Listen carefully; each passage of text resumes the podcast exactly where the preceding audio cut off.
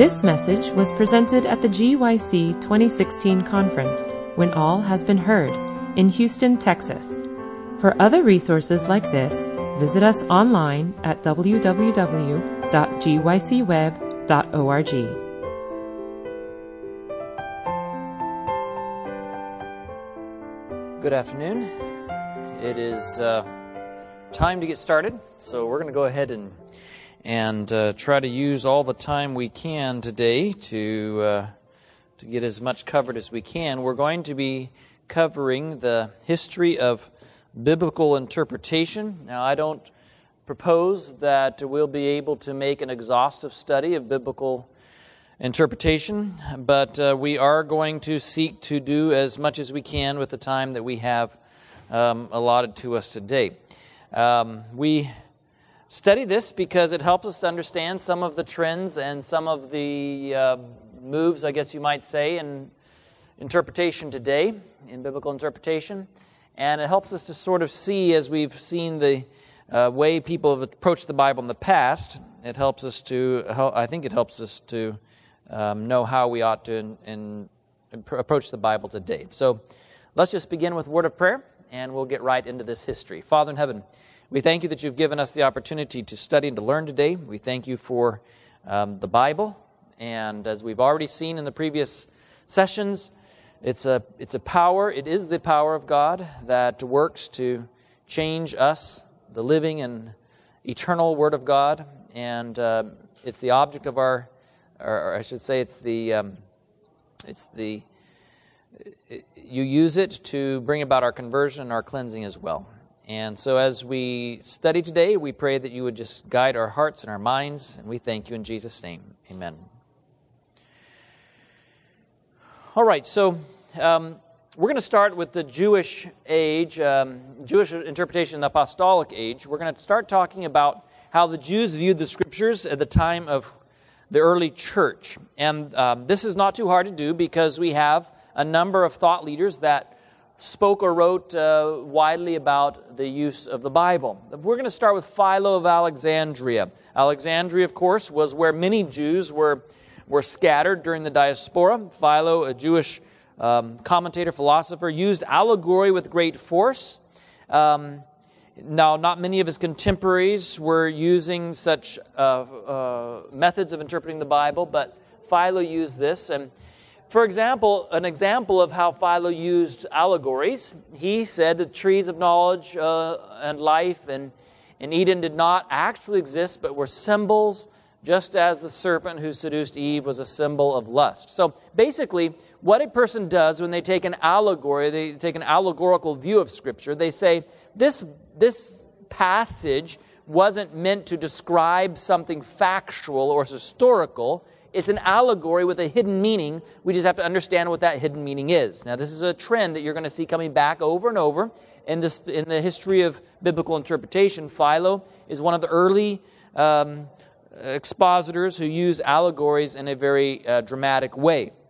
Philo taught that whenever a text presented difficulties, made no sense, contained contradictions, or was unworthy of Scripture, that's quite a list of possibilities, right? That at that point, the literal meaning should be given up in favor of an allegorical interpretation. He called this the laws of allegory. So, whenever a, a, text presented difficulties, made no sense, contained contradictions, or was unworthy of Scripture, the literal meaning should be given up. Now, there's a problem with this philosophy, or this principle of interpretation. The problem is, we might think it doesn't make sense because we don't like what it says, right? Or it uh, presents difficulties because it crosses with my natural desires. So that's no problem in, in Philo's mind. All we need to do is now view this as an allegorical passage. We read it as an allegory, and we just have to understand what those symbols or those actual literal words represent. The result was that very few of the biblical stories were retained as, a, as factual in Philo's commentaries. Everything was spiritualized and allegorized in a philosophical language appealing to the intellectuals of the age, the Greek Hellenistic world. It took centuries for the church to recover from Philo's influence. Now it's talking about the Christian church, even though we had the Jews, um, Philo uh, not being a Christian, this was an, he was an influence in the early Christian church. So we're going to talk a little bit about the early and medieval church, and I think you're going to see um, some of the same things coming up, the use of scripture as allegories, but we'll get into that in just a minute. Clement, one of the church fathers, as they call them, wrote to the Corinthian church as early as 95 AD. This would have been probably while the Apostle John was still alive.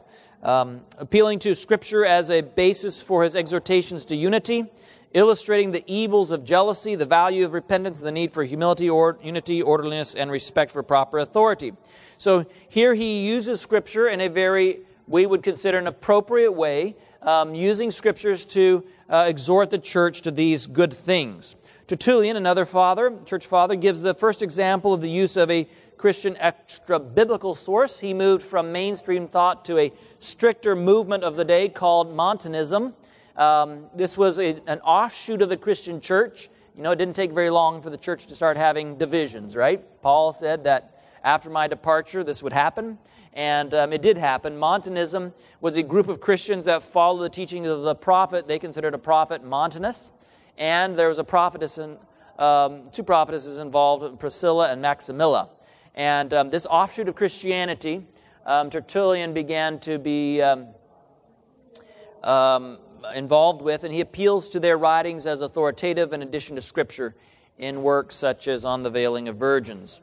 Um, Irenaeus, another um, early church father, what is generally referred to as an early church father, um, a disciple of Polycarp from 80, about 81, 85, allegorizes the law of clean and unclean animals as referring to people. Now, this is a good, good example of what an allegory is, okay? I use this term allegory and allegorizing or allegorical, and you're probably thinking, what's an allegory? What's an allegorical? Um, we often think of Pilgrim's Progress as, a, as an example of an allegory, right? An allegory is something like a parable it's a story, it's like a historical, factual passage that's written with names and dates and places or that type of a thing, but they're not real. They, they all symbolize something else. So in Pilgrim's Progress, you have the Slough of Despond, right? And we know that that allegory is really talking about the days in our Christian life when we get discouraged. And, and that's an allegory, right? We have an allegory um, or parable, some very similar idea in the rich man and Lazarus Jesus told. Um, it was a story that was well known in the Greek world of the day. So here you have a, an example of what an allegory is. He said that the law of clean and unclean animals that we find in the Old Testament, the book of Leviticus, it actually refers to people. So don't be so worried about your camel burgers, they're okay. Um, this is talking about people. What's the people? Clean are true Christians who make their way steadily towards God and the Son. That's what a divided hoof is. Got that? Makes sense, right? That's a divided hoof. And me- also, they meditate day and night upon the words of God. That's chewing the cud. So, do you chew your cud? Wait a minute. Don't you meditate day and night on the scriptures? That's chewing the cud. See, that's an allegory. Now, this is, this is, this is beginning to take their Bibles this is what happens when you take your Bible and you start looking at it not what do the words mean, as in the literal meaning of the words and what is it saying to me. This is saying what is the what could it symbolize? Okay, an allegorical reading. So that, that's a clean animal are true Christians who make their way steadily towards the Father and Son and also meditate day and night upon the Word of God. Thank you. The unclean, he said, this is Irenaeus, um, the unclean, there are three classes of unclean the Gentiles who do neither, the Jews who chew the cud but lack the divided hoof. See, they don't go towards the Father and the Son, they're just towards the Father, so they're not dividing their hoof. And heretics who don't chew but have the divided hoof. So somehow they're, they don't study their Bibles, but they believe in the Father and the Son. Now, this is a good example of what an allegorization of the Scriptures is. And um, this became very, very popular. Uh, Barnabas, about AD 130, tried to imitate Paul's use of allegorization in Galatians 4 22 to 31, but he differed from Paul's methodology in two specific ways. He allegorizes profusely, and his kind of allegorization is such as to deny or at least minimize the original intent of the Old Testament scriptures. So this is what Paul did. You remember in, in Galatians chapter 4, he talks about there are two cities, right? The New Jerusalem, the Jerusalem above, the Jerusalem beneath. He talked about the two sons, the son of, of, of, um, of um, Hagar, Ishmael, and he talked about the son of promise, the child of promise, the son of Sarah, Isaac, right? And he used these two sons to, as an allegory, to represent the, uh, the salvation by faith or salvation by works, in essence. So he uses this in a very powerful way as an allegory. But there's a couple of things that we want to remember. And when we come back to this, uh, maybe a little later in the next seminar, we can talk about this more. But um, I'll just mention it now since some of you may not be here for the next seminar. What I'm going to say is that the use of allegories is not, is not recommended or it's not indicated in the Bible unless it's obvious that it's an allegory. So you have the rich man and Lazarus, right? The story of the rich man and Lazarus. You know that story? How when you die, you go straight to Abraham's lap, right? Now, how many people are going to fit on Abraham's lap? Right? Doesn't that become a little bit of a statistical problem? Um, and, and, the, and the poor fellow down in, in, uh, in hell, he's asking that a drop of water be dripped onto his tongue to help him in his thirst from the fires of hell. Is a drop of water really going to help you if you're burning in hell? It's clearly, for this and other reasons, this is an allegory, right? This is, this is not a literal story. So then, why does Paul take an allegory and make it type and typology, um, type and antitype? Why does he do that? Well, there's a couple of things I want you to remember. First of all, Paul had the gift of prophecy.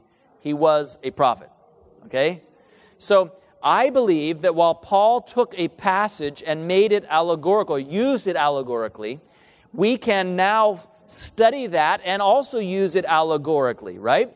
Uh, but we do not, I don't believe, we do not have the right to take a story from the Bible and just make it an allegory, make it a prophecy. You'd be surprised how many people take an Old Testament story and try to apply it down to our time using the allegorical interpretive method.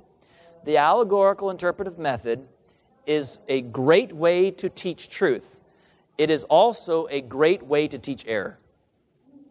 Because now you are deciding what those types and antitypes are. You understand? Not the Apostle Paul, not someone with the gift of prophecy, but you are deciding that now, as in our previous example, chewing the cud means studying the Bible. How do you know that it doesn't mean eating vegan? How do you know that it doesn't just mean, you know, chewing your food real well or whatever else? There's all kinds of personal interpretations that can come in when we start using allegories.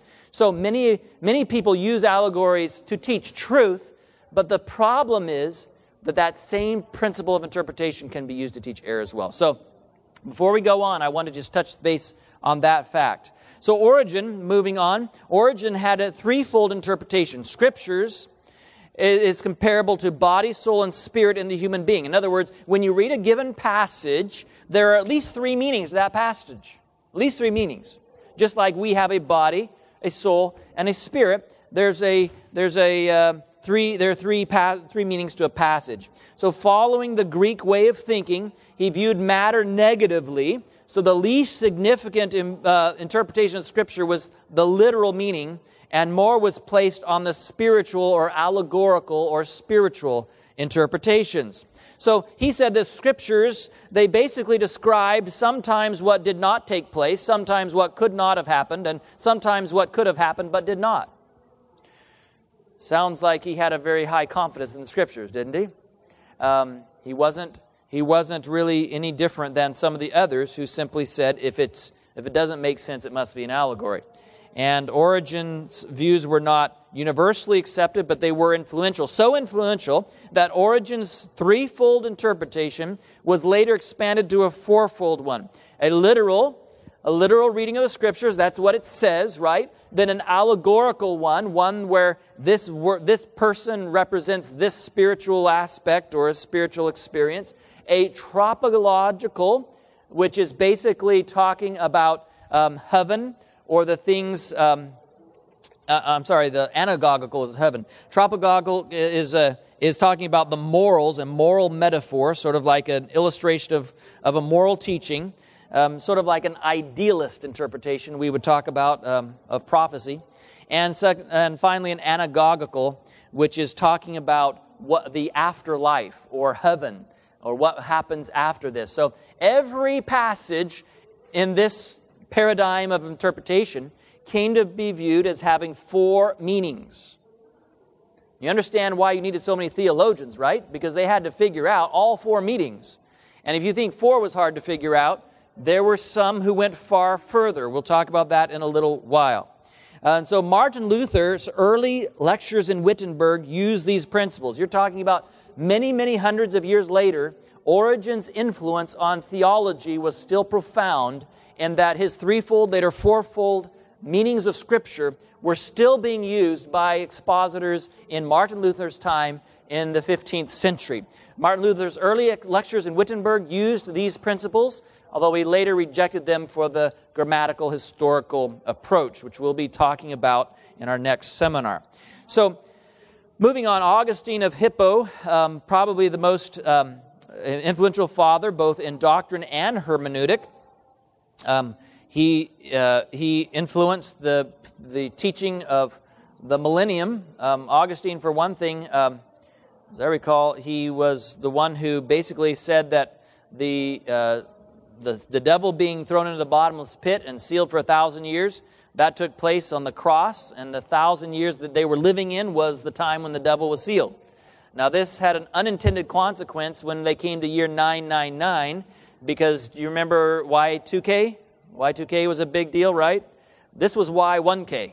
And Y1K was a real big deal, too, because they reasoned thusly that if the devil's been in prison the last thousand years and the world's been this bad, how bad was going to be when he gets out of prison, right? And so a lot of people were committing suicide and, and dreading the, uh, the new millennium that would, that would come about. Um, but uh, Augustine had a very interesting um, view on hermeneutics. We won't go a lot into his, his, um, his, uh, his views right now.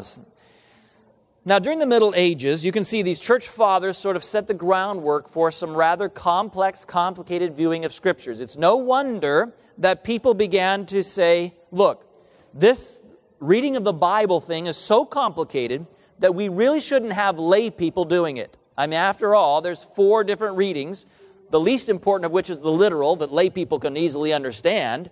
So these, these other readings, the anagogical, the tropological, the, the allegorical, these readings that we need we need educated philosophers, theologians to, have, to come up with these meanings. Otherwise, they're all going to be arguing about what the allegorical meaning of this passage is. Well, that's true. In fact, during the Middle Ages, as these people wrote the Bible, studied the Bible, they actually began, um, and many days, many times in those days, they would write notes in the margins. They would actually write the scriptures, the original texts. They would write them with the lines fairly spaced apart, and then they would read, they would write notes as to what their interpretations were. Well, I think the allegorical meaning or the tropological meaning or the uh, uh, anagogical meaning of this passage, and they write these notes. In the, in the, the term they used or, uh, was to gloss. Um, and today we have the t- similar term we use for glossary, right? Um, but the glosses were, were basically the commentary written between the lines. You heard that phrase before? We still use it in English, something you have to read between the lines to know what they mean. Well, because back then they wrote between the lines to say what they meant, you see? So they would write between the lines. Sometimes there would be so much written between the lines that you couldn't even read the original language, text anymore. But that didn't really matter because that was the literal text, and these were just the, the meanings or the interpretations or the commentary on the text. So this was the Bible in the Middle Ages. It was, we should note, the most studied book we sometimes have the idea that the Bible just wasn't studied during the Middle Ages. Well, it was studied. It wasn't studied by the layman, it wasn't generally available to the layman in the common vernacular, in their common language. The, the, the, uh, the, the language of the layperson. But it was studied by the educated in the church. That was generally the people who were educated, were the theologians, the priests, the monks, and so forth. So the Bible is definitely a very studied book. There's a period of transition, however, to where less and less theology will be based on biblical interpretation. And uh, this transition took place um, noticeably in the writings of Thomas Aquinas. At least four, up to seven meanings would be sought in each text. We already talked about the four, right? That wasn't enough for some theologians. They needed to find seven different branches of meanings throughout the Bible. And um, they would be looking for that. And of course, as you know, the Greek way of thinking, the body is less important than the spirit, right? The corpus is inferior, the spiritus is, it's, that's the, the, um, the immortal spirit and so forth. That's what's really important. So, in their mind, the corporal, the body, was the literal sense of the text. And that was the least important. It really was. What was more important were these other interpretations that would come from that. And um, it's very interesting because this, this led to an elevation of the view of the interpreter rather than to an elevation of the view of Scripture. You understand the difference? In other words, it's a lot more fun to come up with something creative and have people say, Wow, how did you figure that out? That is so deep. You found the seventh meaning of this verse. Rather than elevating the scripture and saying the literal it says what it says. And the scripture is what's important, not the interpreter. Do you understand the difference? And sometimes we, we tend to elevate the interpreter still today instead of the scripture. So, all things were considered to have sacramental significance that leads to God these different, these different um, inter- schools of interpretation or streams of interpretation. The universities of the day of the Middle Ages had a big influence on the view of Scripture. Um, studies was, were centralized in Paris, and um, all interpretations were based upon the multiple senses of Scripture. So if you were to go to a, theolog- a theological school in those days, if you were even to the point of uh, up to the time of Calvin or so, if you were to go to a school in Paris and you were to study theology, you really wouldn't be studying the Bible. You'd be studying how different commentators viewed these different interpretations of Scripture. Very, very complex and uh, very difficult to sort of wrap your mind around. The, throughout most of the Middle Ages, the influence of the Greek fathers led theologians to the allegorical, mystical interpretations of Scripture.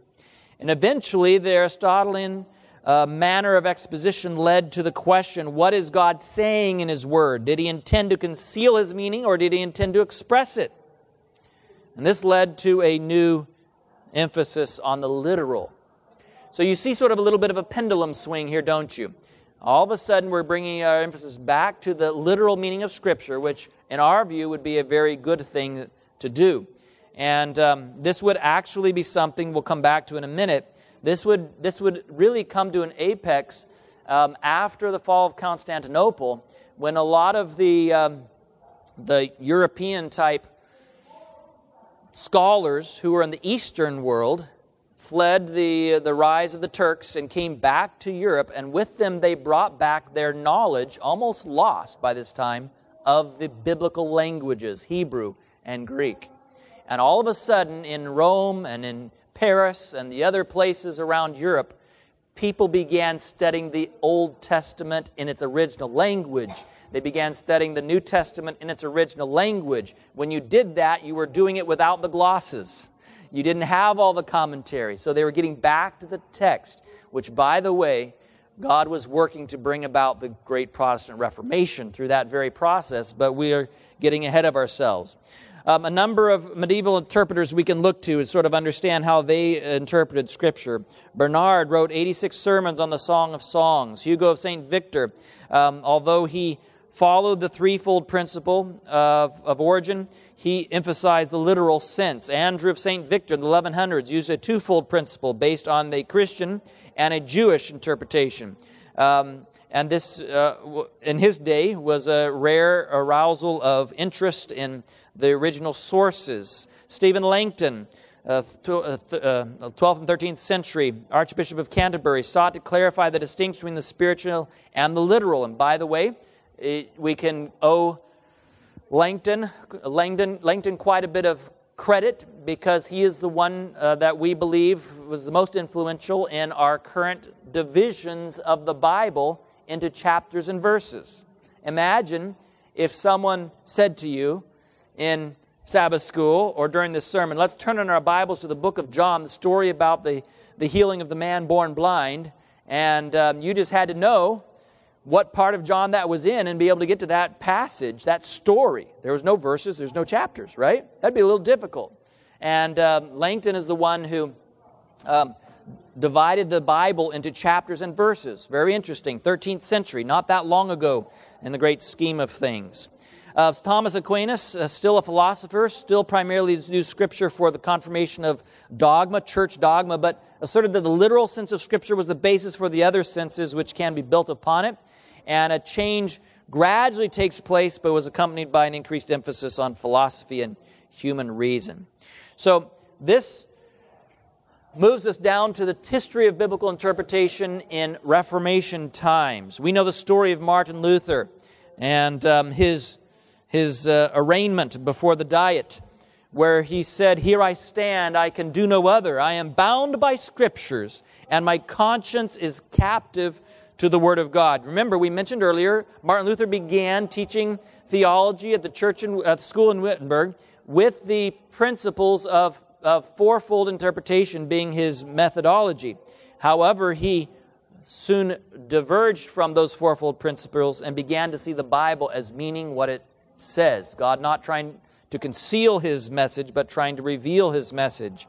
John Colet, um, again, we note that the fall of Constantinople took place in 1453, and um, John Colet, uh, born 13 years later and uh, working throughout much of the next century, he, um, he, he caught from Italy the renewed emphasis the Italian human, humanists placed on understanding ancient cultures and um, he returned to England. So these, these from Constantinople, some of these, these uh, expositors and philosophers, and I guess you might say experts in biblical language, had come largely to Italy, and um, now it's taken back to Rome through John Colet. Uh, he began giving a series of lectures on Paul's epistles with a focus on making the passages, the meaning of the passages, practical to the lives of the listeners. It's interesting that one of the people who attended Colet's lectures was a man by the name of Erasmus. And Erasmus was a, a, contradiction of, of a person, a very bright, very brilliant man.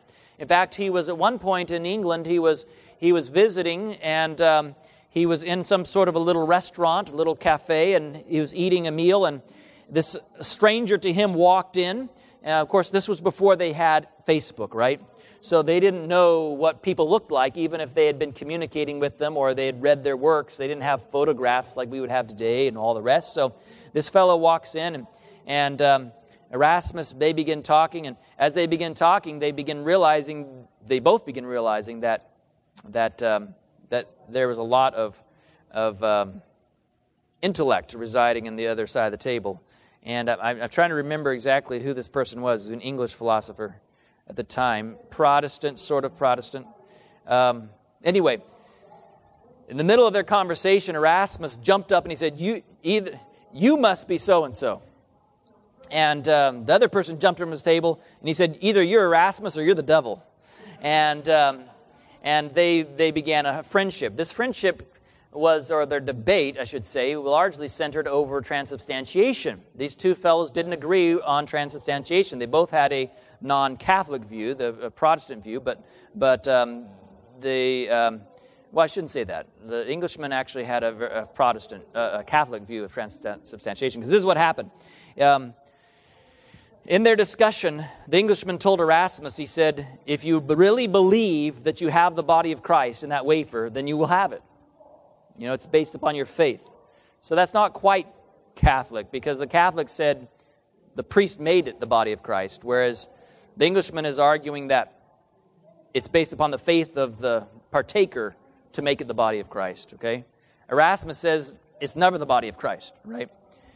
So um, they became friends, and they, uh, the, to make a long story short, they, um, they parted ways.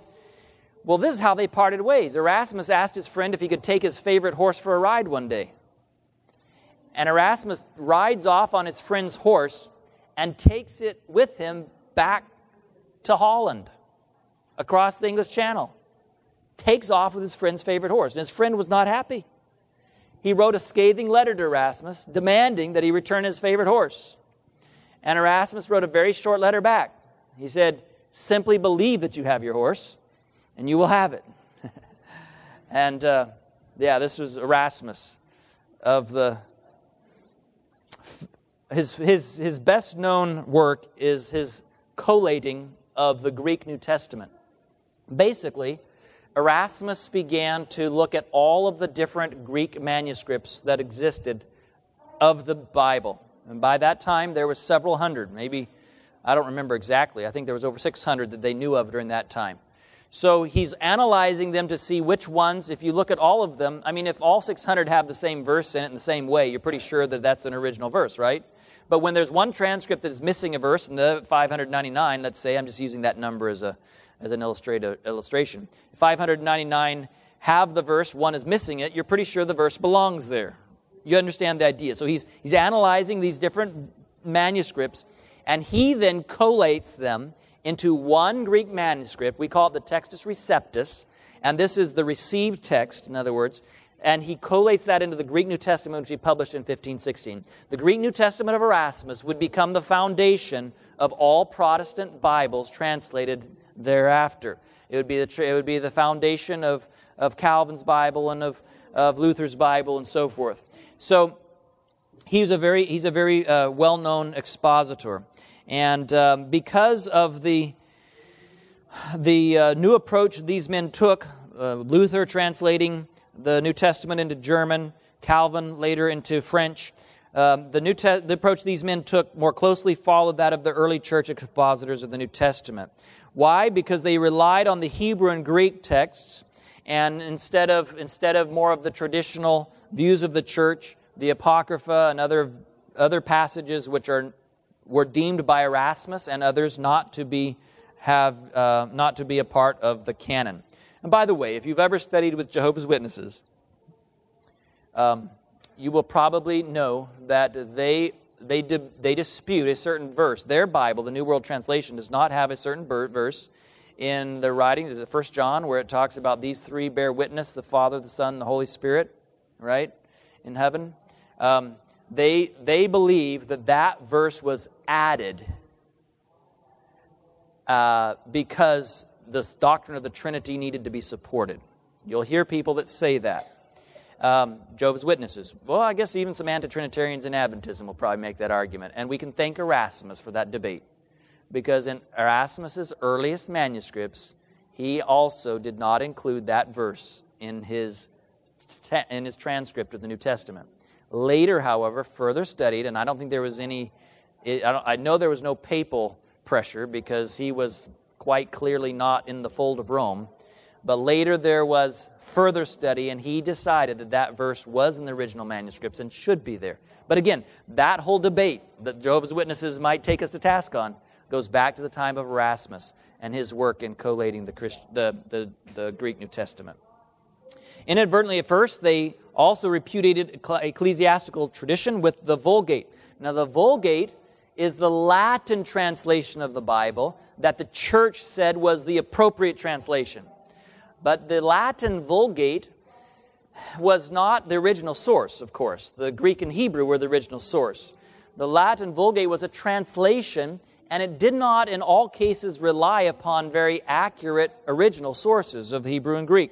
So the reformers rejected the Latin Vulgate and with a historical grammatical method, they renounced the fourfold exegetical system and replaced it with a literal principle of interpretation. Now, moving on through the Council of Trent, 25 sessions, the church convened. This is the Roman Catholic Church between 1545 and 1563. Over those 18 years, the Catholic Church convened 25 sessions to try to plan and execute the Counter Reformation.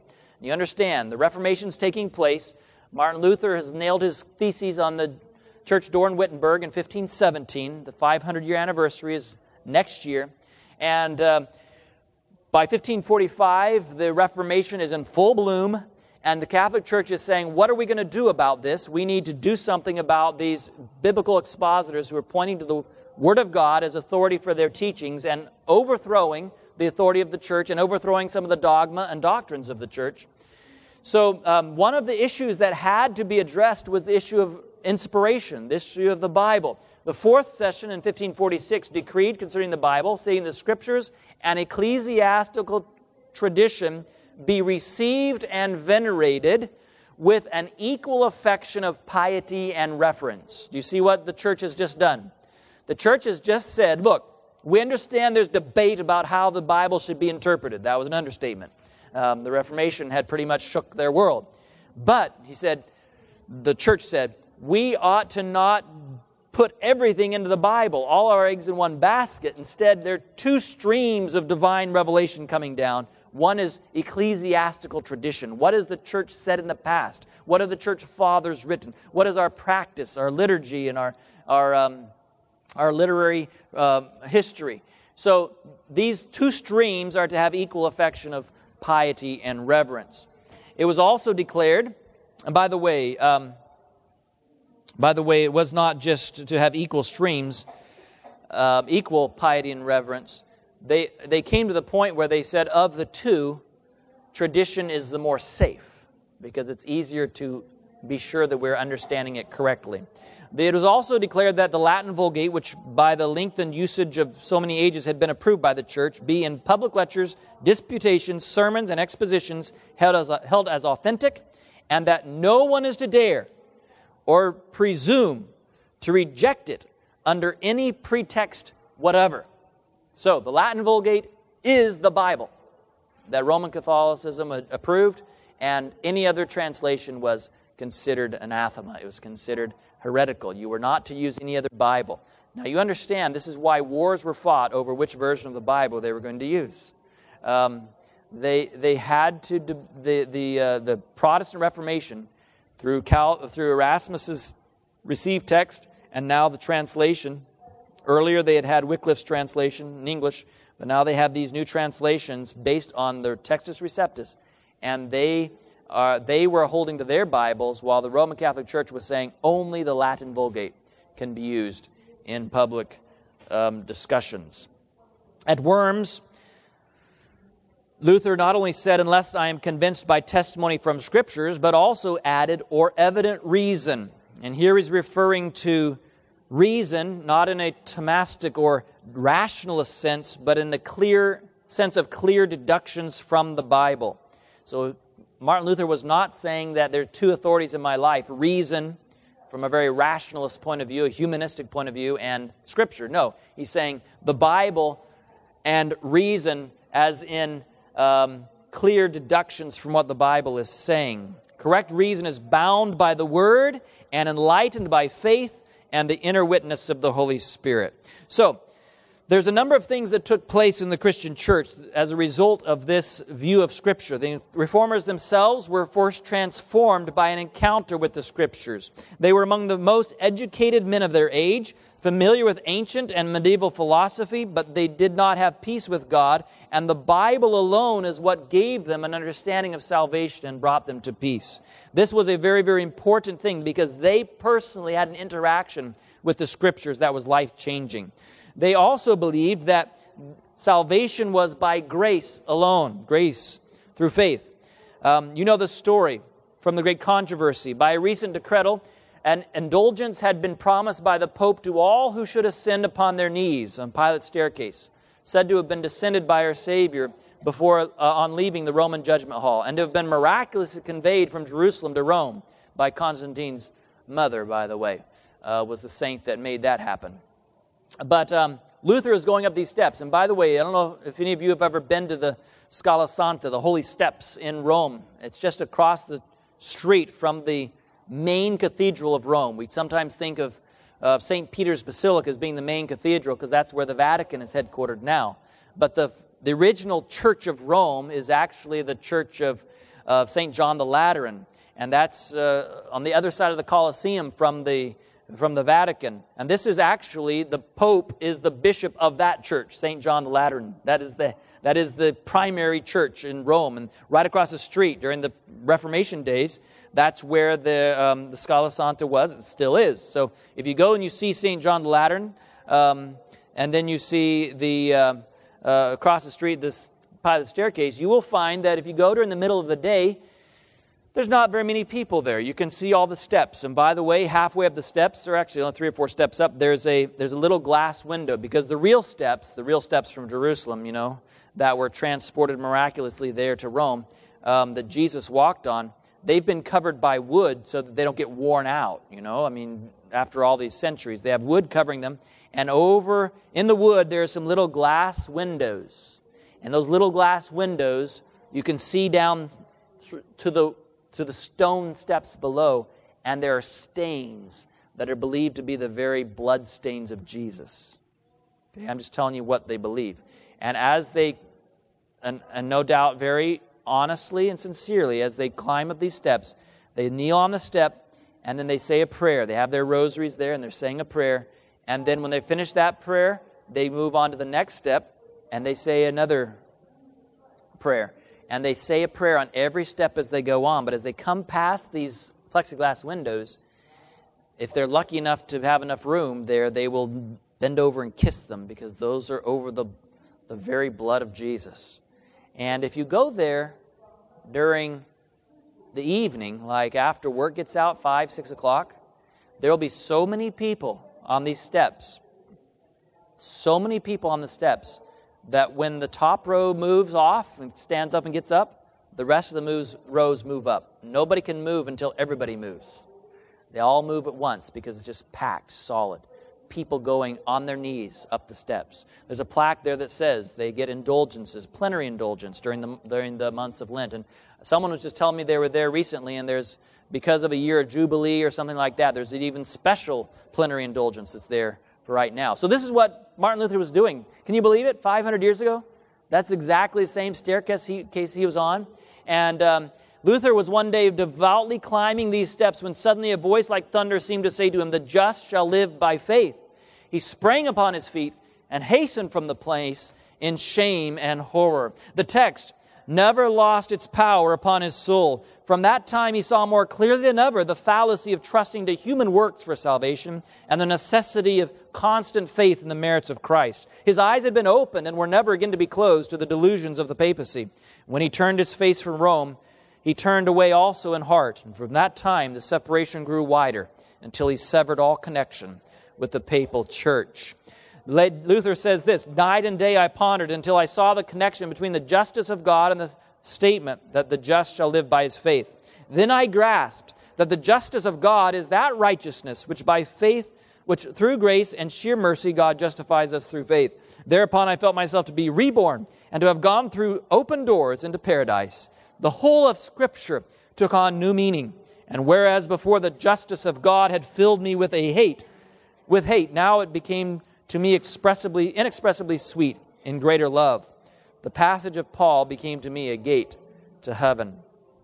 So this became the great divide between Roman Catholicism and Protestantism.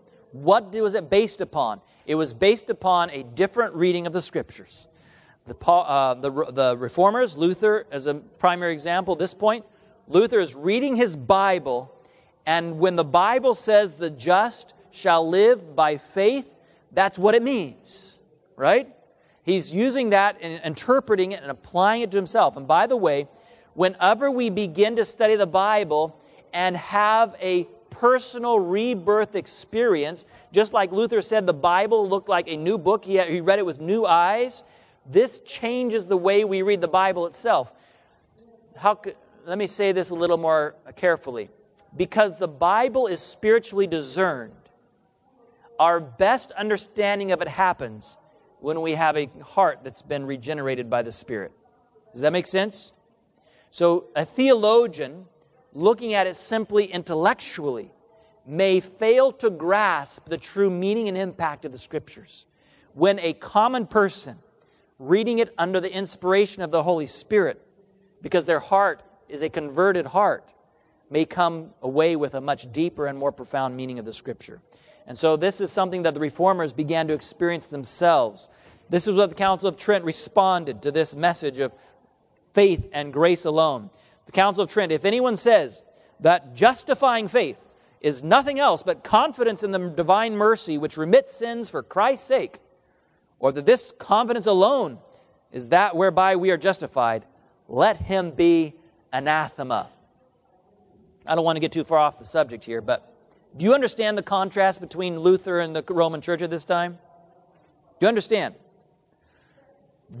Total opposite, based upon their scriptures and their understanding of scripture, their interpretive principles. Total opposite understanding of salvation to the point where Luther is saying salvation is by grace through faith. It's not because of anything we do, it's because of what Christ did. We accept his sacrifice in our behalf and we receive the gift of salvation. It's a gift. The church says if anybody says that, let him be anathema. That means cursed. That means cut off, right? So they've drawn the line in the sand. You cannot be a Protestant. You cannot believe in salvation by grace through faith alone and also be a Roman Catholic. You are out of here. That's what was happening. Can you believe? Can you believe that 500 years later, the, the Roman Catholic Church and the Lutheran Church says they now agree on the doctrine of justification? Yeah, that's what they say. They say we, we agree on the doctrine of justification. Now, I don't know who changed, but somebody had to change. I don't think the Church of Rome changed. As far as I know, they still have to do the seven sacraments in order to be saved. But um, this is now, 500 years later, they've swept that all under the rug. It was a political disagreement. It was, uh, it was the result of, as some historians have suggested for many decades, it was the result of strong personalities and the, the, the moving of the culture of the time and the, the, the spirit of the age and all the rest. I don't believe that. I believe the Holy Spirit was working through a correct understanding of the Scriptures, which hadn't been around for a very long time. And um, by the way, a few months ago, you may have seen that there's a big celebration in Sweden with the Pope. Pope went up there and they went to study because it's be, we're beginning the 500th year of Protestant Reformation. And basically, throughout this year, they're planning a lot of um, ecumenical um, events where the Pope and the other churches will get together. And there in Sweden, all the different Protestant churches and the Pope, they met together and they had this big public event where they were saying, We're all in a fraternity now. We all believe, we all agree, we're all friends, we're all Christians. And the Seventh day Adventist Church was invited to be a part of that celebration. And um, to their credit, I'm very proud of our church leadership in Sweden. They wrote a, a kind response back, and they said, We will respectfully decline to be a part of this celebration. And they included in that letter the basic idea was we believe the Reformation still needs to be completed. It's not over yet. And um, uh, that, was, that was something I felt was very appropriate to do. So, anathema for if you, if you believe by, by faith, uh, grace through faith. The papal encyclicals, page 11, Weigel says uh, the, the Catholic does not say in the first instance, What does the Bible say? Rather, he asks, What does the teaching church say? Over the book stands the church, while according to the Reformed conception, over the church stands the book. Very, very important conflict, contrast. The Reformers base the Sola Scriptura principle on a twofold activity of the Holy Spirit. The first, the Spirit that inspired the prophets, and second, the Spirit penetrating the hearts of those who read the prophets. So, not only the inspiration of, of the prophet, revelation inspiration, which we talked about in the last hour, but also the importance of the Spirit speaking to us in this hour. The church is the creation of the Word, so the Spirit governs the church only through Scripture, according to the Reformers. The Spirit cannot be inconsistent with Himself, so will not bring doctrinal instruction not already found in the Bible. The Reformation included an emphasis on personal discovery. Over time, a clear understanding of biblical truths could be expected. Why? Because for centuries, the Bible, when it had been written, had been read, I should say, or had been studied, it had been studied in the context of commentaries. It had been studied in the context.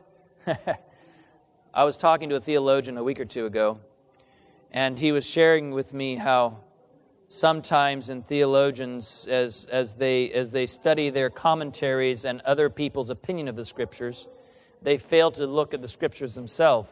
And I don't remember exactly where he was, but he, he quoted someone as saying, you know what, we should really we should really study, we should really what the, read what the Bible says. Sometimes the Bible sheds light on the commentaries. uh, um, this is what happened in the Middle Ages. The churches were reading the commentaries more than they were reading the Bible, right? And, um, and they were often reading a translation which was, or a, a, from original manuscripts that were not very accurate. So as they came to personal discovery and as they themselves began to be moved by the Spirit, you could expect that their minds would be clearer and they would continue to understand further biblical truth. Creeds were only confessional statements of faith, understood to be under the tutorage of the Scriptures, and creedal statements were given only a relative authority, while the Scriptures were the absolute authority. We'll give you an example of this. The First Basel Confession of Faith. We submit this, our confession, to the judgment of the divine Scriptures and hold ourselves ready, always thankfully, to obey God and His Word if we should be corrected out of said Holy Scriptures. So even though the reformers did establish creeds, their intention was not that those creeds should be replacing the Bible. It was only after their death that the uh, creeds came to have more importance than the Bible. The Bible was in the purely Protestant understanding, the unregulated regulator. It was over the church stood the Bible, stood the book. That was the way they understood it. Creeds aside, um, the Bible would be um, the paramount authority. Um, Ellen White writes this Testimonies Ministers, page 441, 442. Christianity has a much broader meaning than many have hitherto given it. It is not a creed, it is the word of Him who lives and abides forever. It is a living, animating principle that takes possession of mind, heart, motives, and the entire man. Christianity, oh, that we might experience its operations. It is a vital, personal experience that elevates and ennobles the whole man. Again, she reads, writes in Selected Messages, Volume 1, 416, The Bible and the Bible alone is to be our creed, the sole bond of union. So the, the, the scriptures are to have that paramount place in our both corporate life and in our personal life. The Reformation limited the sola scriptura to the canonized books of the Bible, so they did away with the Apocrypha, uh, while uh, emphasizing the unity of the same. Um, from the 39 articles of the Church of England, we read the Holy Scripture, Holy Scripture containeth all things necessary to salvation, so that whatsoever is not read therein, nor may be proved thereby, is not to be required of any man, or to be thought requisite or necessary to salvation. Oh, I'm sorry, I skipped a line. Is not to be required of any man that it should not that it should be believed as an article of faith, or be thought requisite or necessary for salvation. Luther characteristically recur, refers to all Scripture, all of Holy Writ, the entire Bible, and appeals to the constant and unanimous judgment of Scripture. The Reformers also recognized that the theological conclusions should be drawn in harmony with the Old Testament and the Greek New Testament, which were generally placed for reference at their table during disputations. So, what's happening during the Protestant Reformation? Faithfulness to the early ancient church in life and doctrine um, is, the, is the mode of operation in the Catholic Church. Um, the Reformers however, dispute that. They hold that what they taught was also taught by the ancient church. Um, the scriptures became the corrective norm because much of the traditions, the fathers, the councils were not rooted in the Bible alone. Basically, what this is saying is that the Catholic Church claimed that it had its roots that went all the way back to the apostles, right? So we are the true church. We're the true Catholic Church. Catholic just means universal. We are the church. And so we have authority because we go all the way back to Peter our first pope. That's what they claim. The reformers said, not so fast, because we go back all the way to the apostles because we teach what they taught. The early church, the apostolic church, taught, Jesus taught what is in harmony with the scriptures, and that's what we are rediscovering and now teaching as well. Luther, in his theses in 1517, says, First, I testify to, or, uh, that I desire to say or maintain absolutely nothing except, first of all, what is in the Holy Scriptures and can be maintained from them. And then, what is in and from the writings of the church fathers and is accepted by the Roman church and preserved both in canons and papal decrees. So what did this have what effect did this have on preaching? During the Reformation, the emphasis of the clergy moved from the altar to the pulpit. Preaching of the word as the basic function of the ordained ministry grew out of the sola scriptura context. So let's look real briefly at the Reformation hermeneutics. A passage should first be understood in its literal or obvious simple meaning. They rejected, as Martin Luther did earlier, we talked about. He rejected those fourfold interpretation. The text should be studied in its context by means of the histor- historical grammatical method, which takes into consideration the conditions of the times and the people to whom the scriptures were first written. The Hebrew and Greek texts of the Old Testament and New Testament should be consulted. In other words, the historical grammatical method says this we're going to study what the verse says, but in order to understand what the verse means, we're going to take into, con- into consideration the historical context in which it was given. Now, this is a basic, this is very, very important because some people, when they say, well, we want to just have the plain reading of the text, they're somehow saying that there's no interpretation necessary. And the reality is, there's always interpretation necessary. If you want to quote me from something I said yesterday, you better be ready to interpret it correctly. You understand? If I say stop, and you quote me today as saying stop, but you're using it in a completely different context, you're taking it out of context, right? You're misapplying what I've said. Interpretation is always necessary for us to understand what was being said, what it meant to those people, what the principles were being taught were, and then once we understand that, we take what we've learned and we call it the bridge of interpretation, right? We take it sometimes 2,000 years. In the case of Ellen White, it's only 150 years or so. We take it and we take it past this passage of time and we say, okay, that's what she was saying. That's what it meant to those people then, at that time, in that situation. How can I apply that in 2016, almost 2017, in my life today, right? That is that bridge from what was said yesterday to what, how I apply it to today is always necessary. And it's only possible to build that bridge after we have understood that context. What was being said, what was being meant. Are you with me on that? It's very, very important that we don't, we don't, um, we don't lose that, that bridge of interpretation down to our time. We talk about that far, furthermore in the following seminar uh, next hour. Scripture is used to interpret Scripture. The canonical Scriptures being a self sufficient authority in religious matters. And the Christocentric principle, which makes Christ the focal point of the Bible, is applied. Um, understanding the correct relationship between law and gospel and the threefold usage of the law is basic to the interpretation of the Scriptures. And the interpreter should be illuminated by the Holy Spirit and a personal faith alone and grace alone experience. These are the Reformation hermeneutics. And um, we would continue in biblical authority in post Reformation times, but we are out of time. Um, I will say this much that in the movement of Adventism, we actually, let me say it this way. In post Reformation times, modernism and other ways of thinking skewed the thinking of the theological word, world back towards more of an allegorical understanding of Scripture. Okay? Kant and other early um, modern uh, philosophers looked at Scripture very differently than the reformers looked at Scripture. Okay? We don't have time to trace all that in this hour. But Adventism is, I believe, indeed a continuation of the Reformation, going back to the sola scriptura, sola fide, sola gratia uh, movement, understanding. And it is seeking to apply that, that, um, that uh, scripture to our word, our world today. And so Adventism brings us back to a literal view of the scriptures uh, and the same principles of interpretation that we just went over that led to the uh, Protestant Reformation. Let's bow our heads for a word of prayer, and then we'll have a short break before our next seminar. Father in heaven, we thank you that you've given us this day, this well, we just thank you that you've given us this Bible and for the Word of God.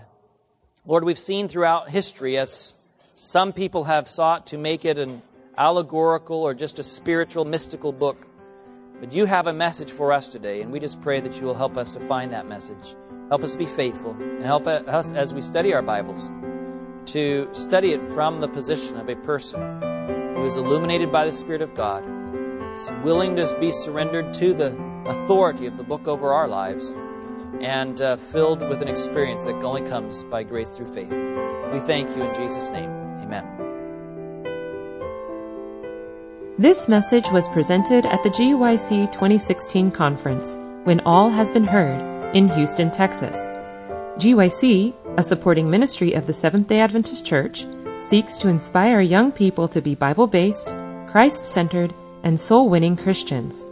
For other resources like this, visit us online at www.gycweb.org.